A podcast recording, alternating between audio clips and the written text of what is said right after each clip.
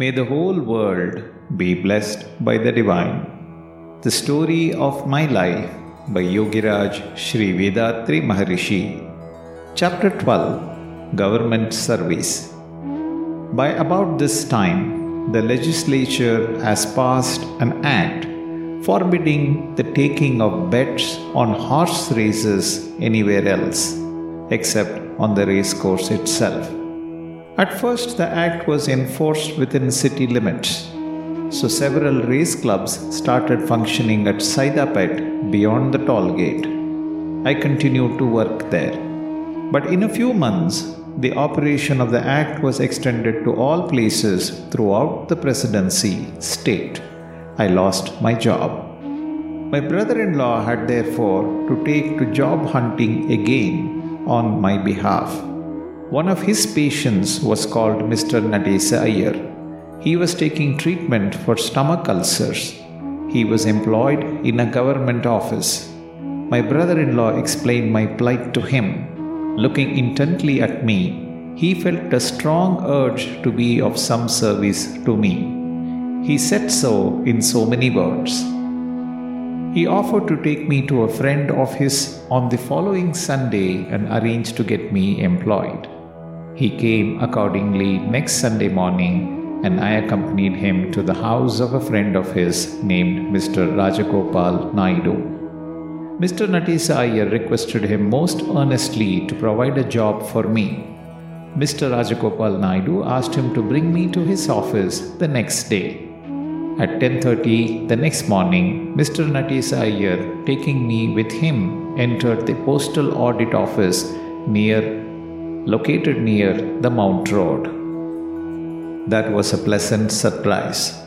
For two whole years before this, I had passed that way several times on my way from Mount Road to Mylapore.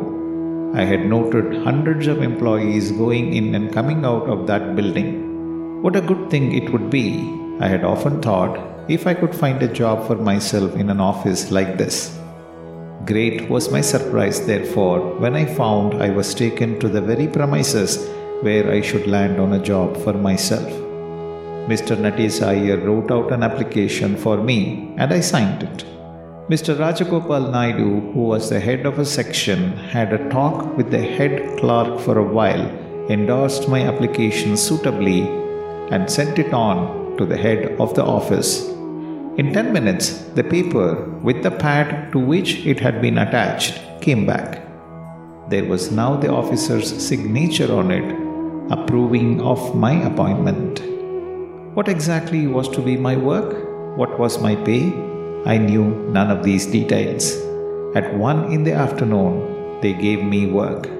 It was to open letters received by registered post and to record their particulars in a register kept for the purpose noting the registration number, the address of the sender, as well as the date and the number assigned to the communication inside. I commenced the work and continued doing it till 5 in the evening when Mr. Natis Iyer stepped into my section and took me home to Mylapore. He told my brother in law, My young friend did not get the particular job I had in view for him he had been given a lower job. They have promised to give him the higher one as and when a vacancy arises. Of course, I was disappointed. The pay was just 15 rupees a month. If I declined it, I knew both of them would be sorry. So I said I would take the job. With the utmost sincerity, I carried on with my work from that day. As promised, they transferred me to a higher post when the occasion came and were quite decent to me. But my salary was just 23 rupees. It was quite inadequate. For days on end, I was very much worried about the shortage and considered ways and means to meet it. The thought struck me one day why not do some weaving too? That would bring in 10 more rupees a month. I suited my action to the thought there was a weaver's colony about half a mile from my sister's house. The locality was called Tulukachi Totam in those days. The name has been changed since then. I went there and hired a loom. even in this, there was a snag. The owner said, We charge you, see, one rupee per loom per month. To lease a loom for only three hours a day, that we can't afford. I agreed to pay that one rupee myself in full. The master weaver who obliged was Mr. Thangavelu Mudaliyar, who was an active rationalist and never opened my mouth in his presence to speak of any other matter, social or political, except just work and wages. Thus, I managed to get on smoothly with him for two whole years, although I was steeped in religion and he was an atheist. My routine was like this weaving from 6 to 9 in the morning, then bath and food and office at 11, weaving again by lamplight from 6:30 to 8. Thus I eked out my livelihood earning an additional 10 rupees.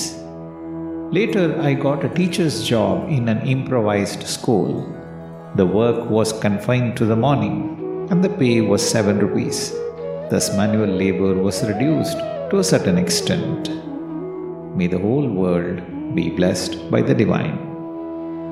நம் கடமை அறவாழ்வின் நாட்டத்தே சிறக்க